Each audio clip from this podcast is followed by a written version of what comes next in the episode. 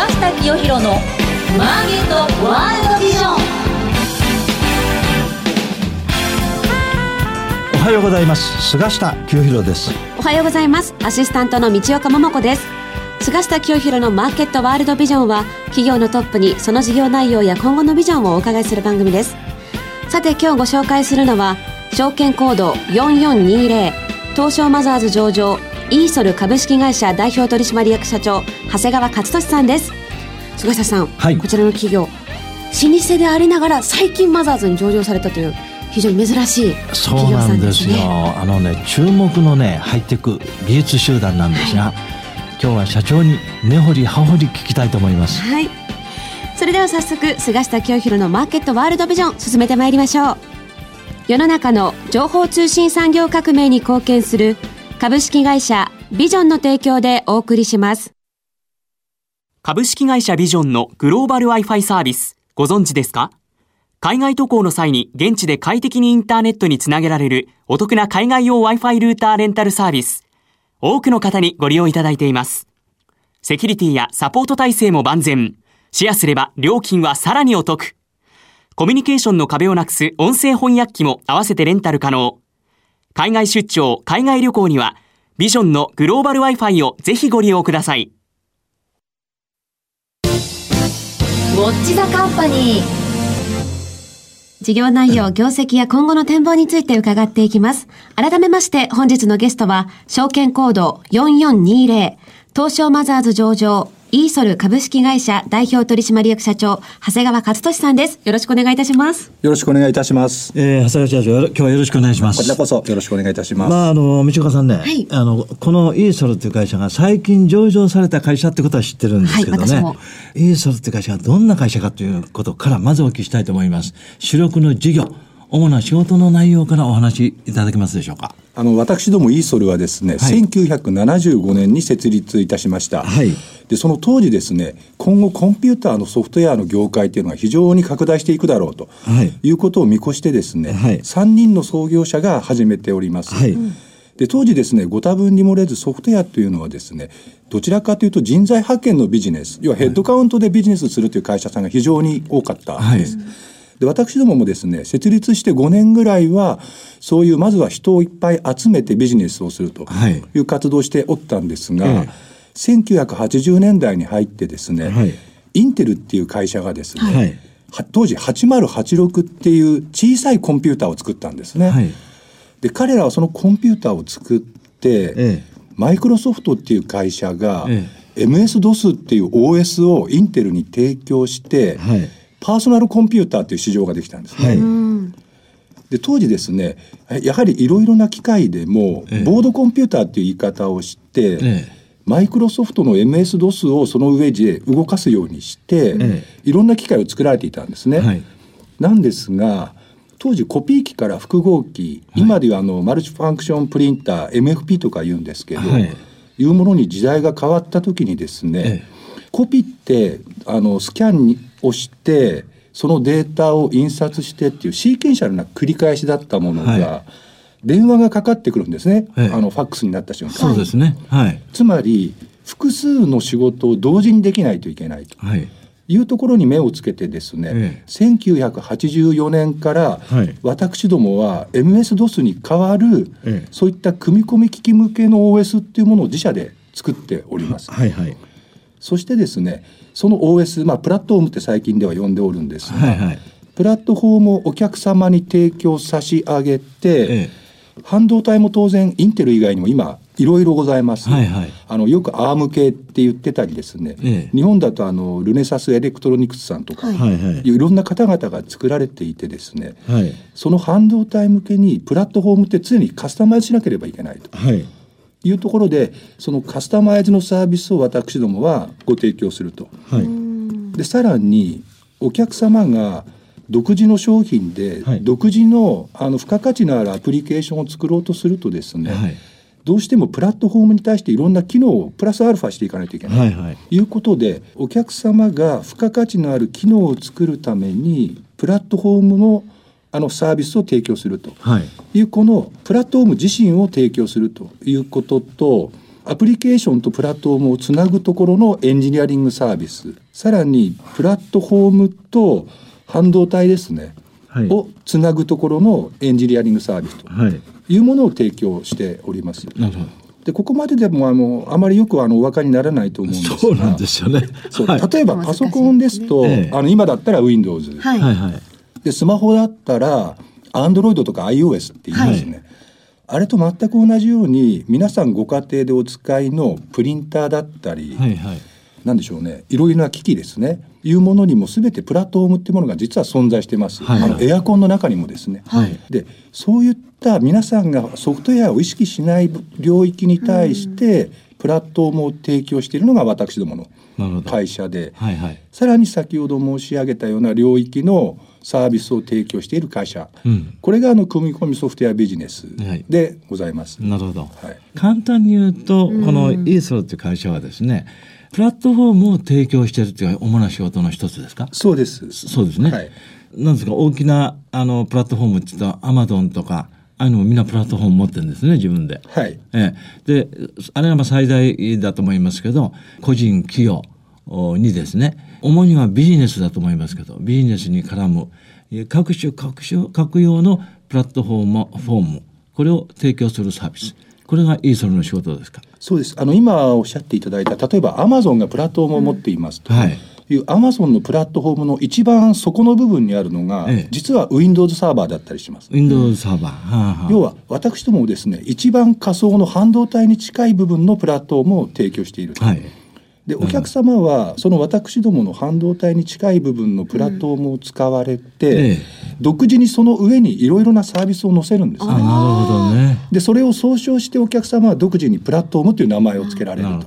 基盤の基盤。基盤の基盤ですね。はい、そしたら例えばツイッターにしてもあれ全部自分のあのプラットフォームにいろんなものを載せてるわけですか？ツイッターとか例えばですね、うん、あの LINE とかもですね実は iOS の上で動いてますね。はい、なのでプラットフォームって実は iOS であったり Android なんですね。はい、あそうなんですか。はい、これはそのどどっからそういう技術力が出てくるんですか？創業以来そういう研究者エンジニアリングの集まりなんですか？この会社は。そうですあの84年にそういうプラットフォームというものを発売してですね、うん、まあ、その頃は制御系って呼ばれていて、はい、今はそれを組み込みという表現に組み込みっていうんですか、はい、それが変わっておるんですが、はい、製品の中に入ってるっていう意味ですね。組み込みね、はい、要は外に見えない、ね、使ってる方は誰も意識しない、はいはいはいはい、本当はエンベデッドっていう表現で埋め込みって英語だと直訳になるんですけど、はいはい。ハードウェアの中の製品に埋め込まれているソフトウェア。でそういうものを提供する技術集団が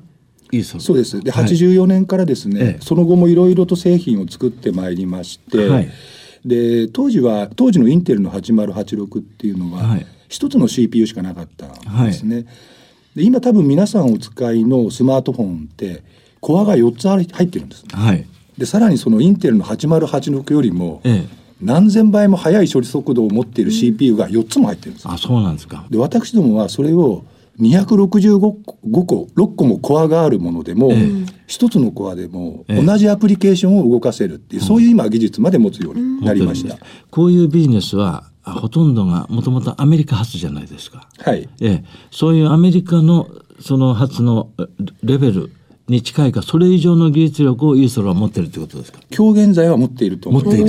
すごいこと素晴らしいです、ね、すごいですねそれは。あの昔ですね、ええ、トロンプロジェクトっていうのがありまして、はい。当時東京大学にいらっしゃった坂村先生っていうのが始められたその方の名前は私知ってます、ね、はい、はい、で坂村先生が当時マイクロソフト等といろいろな問題があったんですが、ええ、トロンプロジェクトはその後も続いていてですね、はい、私どももそのトロンの使用策定というものに当時から実は入っていたんですね。で坂村先生と一緒になってトロン仕様の今申し上げたプラットフォームを作っていたと。はい。でこのトロン仕様っていうのは日本初ですね。日本初です。で坂村先生は今もこのトロン仕様をずっと続けておられるんですか？そうです。今はトロンという呼び方ではなくてですね、ええ、T エンジンっていう T エンジンフォーラムというのを立ち上げられていらっしゃいまして、ええ、T エンジン仕様のリアルタイム OS という表現もするんですけどプラットフォームを私どもは一つのラインナップとして提供させていただいております。こういうあのプラットフォームとかですね今おっしゃった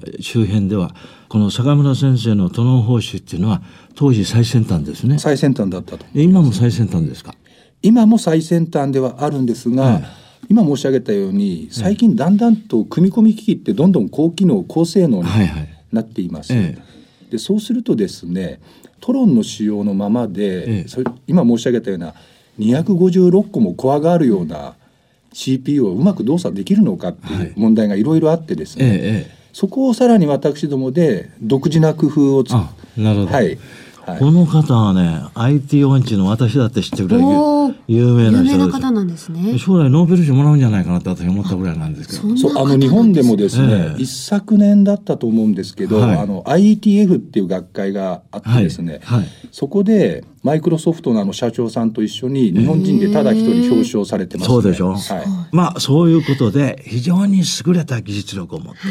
こういったいわゆる情報通信時代の最先端にいる企業だということが分かりました。はい、えそこでそれが果たして業績に反映しているかどうか。というところなんですが、はい、社長足元の業績はどんな感じでございますか？私どもこの30年12月期今12月が指名でございますので、はい、9月までのあの第3四半期が決まりまして、ええ、その実績がですね、はい、64億9700万。で経常利益が6億1000万ほどとなっておりまして、はい、で昨年よりもあの、まあ、増収増益と。はいで今期のあの業績見通しもですね、はい、売上高はあの83億8800万。で、まあ、前年比でまあ11%ちょっとぐらいのあの伸びとい。うところと、経常利益が4億7700万と、はい、これまあ前年度プラスまあ7%とい。うことで、まあ、第3四半期までで実は経常利益上回っているんですが。そうなんですか。はい、はい。相当業績は足元好調という感じ好調ですね。で、一番大きい理由はですね、ええ私どもあの2000年の中ぐらいまで2005年78年ぐらいまでですね、はい、いうのはですねあのコンシューマーの市場というのが非常にメインなカスタマーでした、はい。はい、だから皆さんコンシューマー製品と言われるものをお持ちの製品が私たちのメインのお客様、えそこへソフトを提供していたと、はい。はい、そこがですね実は私ども1990年代からですね、はい、自動車の中の例えばエンジンであったりブレーキであったり、はい、そういうものの中に組み込まれているソフトの開発っていうのをやっていてですね、はい、でそういった活動が認められまして、はい、自動車今非常にソフトの量が膨大になってます。はい、でこれまんまのソフトが増えていくとメーカーさんがソフトに対する投資ばっかりで全然儲かんなくなってしまう。はいはい、いうことで車の中のいろんな部品もやはりプラットフォーム化していこうと。はいでこれを標準化をして全世界で使おうと。でこれがですね実はヨーロッパで、ええ、オートザーっていう標準化団体が2003年にできました。はい、で私どもそのオートザーの仕様に準拠しているプラットフォームを実は今ずっと作り続けていてですね、はい、で一昨年デンソー様と日本電気通信システム様と、当社であの作りました合同合弁企業、はい株式会社をあのオーバスって申し上げるんですが、はい、オーバスに対してですね、ええ、私どもがその自動車向けに作ったプラットフォームを提供差し上げていてですね、うんはい、でオーバスがいろいろなティアワンさんでしたり OEM さん。まあ OEM さんって言ったのは実際の自動車メーカーさんですね。はいはい。いう方々に販売していただいてですね、ええ、今は自動車というものが非常に私どもの業績をあの牽引してもらっていると。もらっていると。はい。これ先ほど社長自動車の部品をプラットフォーム化すると言われたんですが部品をプラットフォーム化するというのは具体的にどういうことなんですか？あの皆さんで例えば一番イメージしやすいのは、うんええ、あのまあ、20代の方はちょっと別なんですが、はい、昔自動車ってエンジンかけようと思うと、え、物理的に鍵を差し込んで鍵穴にですね、うん、回すとエンジンがかかって、はい、で今はですねキーをポケットの中に入れて、うん、ブレーキを踏んで、うんスタートキーを押すと自動車ってエンジンかかりますね。これ世界的に全ての車今そうやって動くんです。それっていうのは国際的にも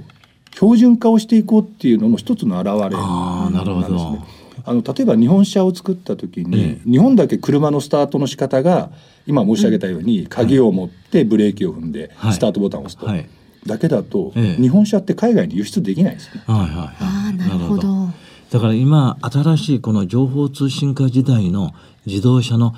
世界的な標準化が始まってるんですね。そうですね。ああ、はい、なるほど。これまた、それにイーソルという企業がプラットフォームを提供するっていうと、日本だけじゃなくて、グローバルなビジネスになってきますね。そうです。実は私もコンシューマー製品と他にもですね、ええ、海外の売り上げってあるんですけども、それがまだ今非常に小さいんですね。はいはいなんですがそれが今後あの自動車っていうキーワードを含めて拡大していってもらえたら嬉しいなというふうには、あの思っております。自動車のこの、なんていうかボリュームって販売の相当の金額ですからね、うん。はい、それで絶対まあいわば必需品の一つですから。まあ、この新しいプラットフォームをイソルが開発して世界のマーケットのシェアを確保するということになると、今のこの前提の業績や売上でなくなってきますよね、将来。拡大しますよね。いやそれはそう、一挙にグローバル企業になっちゃいますよね。ちょそうなれたら嬉しいんですけど。まあ、その辺を社長はもちろん目指しておられるわけで。はいえー、まあそしてしかも自動車業界っていうのは今後どんどん自動運転のね、方向に行って自動車っていうのは AI、はい、ロボットが活用活用するような時代ですからさらにイーソルさん、ね、そこへイーソルのプラットフォームがどんどん入っていくと。こういう展開が予想されますね。ありがとうございます。はい。で、これが、イーソルのこのプラットフォームが世界の標準化に貢献する、してですね、それが売上や利益に貢献してくるというのは、社長のちょっとこうイメージとして何年後ぐらいですか？今始まったところですねこれ。これから始まるところだと思いますね、ええ、なので、まあ、あの2020年までだとまだそんなには変化はないのかなというふうには思っております。なるほどね、はい、そうするとやっぱこの23年がですね、まあ、こういう新しい世界の自動車の標準化の黎明期と、うん、だから5年ぐらいするとはっきり誰が勝者か敗者か見えてくるかもしれませんね。そうですね。はい。はい、ぜひ、この5年後、10年後、世界の市場、イーソルを抑えていただくように頑張ります。はい。続いてはこちらのコーナーです。マイビジョン。ここからは企業のトップが考える、これからのビジョンや人生のターニングポイントなどについて伺っていきます。あの、最後に社長からですね、イーソル企業が今後、グローバルで戦えるのかどうか、この辺いかがですかね？はい。あの私実はですね2013年に社長にはなったんですが、はい、2011年に、まあ、前任の社長から、まあ、お前が次は社長やれと、はい、いうことを言われてですね、はい、あの企業理念作り直したんですね。はい、でベースは私ども役員で作ったんですが、全社員でもう一度練り直して作ったのが、イーソルスピリットっていう私どもの企業理念です。はいでイーソルスピリットはですね、はい、中心にコアスピリットと呼んでおるものがありまして、はい、これはあの楽しいチャレンジを生きるとい。うスローガンを持っています。はい、これはですね社員一人一人が生き生きと仕事も生活もバランスよく頑張っていこうと、そして楽しく勝ち続けられる企業になっていこうと。い。うのがまず一つです。で次にですね私どものミッションっていうのがございます。これはですね私どもは革新的なコンピューターテクノロジーで市場を創造し社会を豊かにすることをミッションとしておりますと、はい、いうことで常に新しい技術っていうものをあの開発して皆様に提供していこうと。はい、で最後に私どものビジョンなんですが、ええ、私どもイーソルは世界中で活躍する世界トップクラスのテクノロジーカンパニーを目指しますと。いうことで、もう2011年の時からもう世界中で働い僕らの社員は世界中で働いていると。あそうなんです世界トップクラスのテクノロジーカンパニーになっていこうと。いうビジョンを掲げていますので、はいはい、今まさしく世界と戦えている日本の独立系のソフトウェア企業だとは思っております。なるほど。これはだから私は社長にあの質問するのを間違えましたね、うん、あの世界でイーソルは戦えるかという質問をしたんですがすでに戦っておられるんですよ。失礼しました。ね、はい。それでそうするともうそういう社長に就任されてから今のイーソルのミッションとかビジョンからするともう世界中にあの支店とか支社が展開してるんですか？あのそこはなかなか人材がなくて難しくてですね、はいはい、あの今年やっとなんですが、はい、あのイーストルヨーロッパとい。うことで、はい、あのフランスの方に。子会社をあの設立いたしました。はいでこちらでですね、ええ、今後あのワールドワイドのマーケティングですとか、はい、あとあの日本国内だと優秀なエンジニアってもなかなか枯渇していると。はいいうこともありますのであのヨーロッパの優秀なエンジニアもですねこちらで採用してですね、ええもっともっとあの R&D をあの加速していきたいなというふうにあの思っております。はい。はい、えー、イーソルヨーロッパがこれからグローバル展開の一つの拠点になると。はい、これ私ちょっとあの社長にあの質問なんですけど、もうヨーロッパ確かに優秀な人材、うん、フランスドイツ、うん、いると思うんですが、こういう情報通信産業はアメリカ発じゃないですか。シリコンバレーとか。うん、いや私が知る程度ですが、米国はどうなんですか？米国イーソルはあるんですか？あの実はイーソルアメリカって、ええ、あの昔作ったですよね。はいはい、なんですけど、え、なかなかあの米国の場合の組み込み業界っていうのがちょっと違っていてですね。あそうなんですか。はい。あのあまり市場性が当時ですけどね、当時はなかったなというところで一回閉じまして、はいはい、でやはり気質も似ているし、あとあの米国とヨーロッパって一番違うのは、ええ、アメリカってデファクトスタンダードって言ってですね、はいはい、強いものが全てを支配する。そうですね。はい。はい、でヨーロッパは片やディジュールスタンダードっていう言い方をしてですね、ええ、みんなで決めたものをみんなで守ってみんなで使おうと。はははなので標準化団体って基本はヨーロッパなんですね。なるほど。うん、それでまあ文化的にも日本に近いですね。近いヨーロッパの方は。はい、なるほど。それでヨーロッパを拠点に、これからグローバル展開をしていくと。はい、なるほど。あの今回オートザーのオープンカンファレンスっていうのは中国の上海でありまして、はい、これあの今までで過去最大でした、はい、なのでこれからはあの中国っていうのもあの必ず見なければいけない市場だとは思っておりますね。まあ、ですからねあと23年のうちに途中東京オリンピックもありますが、はい、えー、イーソルがあヨーロッパを拠点にまたアジア最大の市場中国でですねますます存在感を強めていくんじゃないかと今日は思いましたので社長のあるいはイーソルの皆さんの今後のますますのご活躍を期待しております今日はありがとうございましたこちらこそありがとうございました本日のゲストは証券コード4420東証マザーズ上場、イーソル株式会社代表取締役社長、長谷川勝利さんでした。ありがとうございました。株式会社ビジョンは、企業のための総合支援サイト、ビジョンビジネスマーケット、ビマケをオープンしました。会社を始めたい、商品を PR したい、業務を拡大したいなど、ビジネスに関する様々なニーズ、お悩みにお答えするサイトです。セミナー情報や起業家インタビュー、お役立ち情報など盛りだくさん。今後サービス内容はさらに充実していきます。気になるあなたはカタカナのビマケで今すぐ検索。菅下清弘のマーケットワールドビジョン。番組もそろそろお別れのお時間となりました。最後の社長のお話すごいですね。今後やっぱりね世界の自動車産業のね標準化、うん、このマーケットで勝負しようと。そのために拠点をヨーロッパ、うん、フランスに持っていってさらには中国市場にもこれから進出していく、はい、もうまさにグローバル企業でね。もう日本のイーソル。そうなんです、ね、日本のイーソル覚えました、はい。次回の放送は来年1月21日朝8時35分からとなっています。ゲストには株式会社トレジャーファクトリー代表取締役社長野坂英吾さんをお招きいたします。それでは次回もお楽しみに。世の中の情報通信産業革命に貢献する株式会社ビジョンの提供でお送りしました。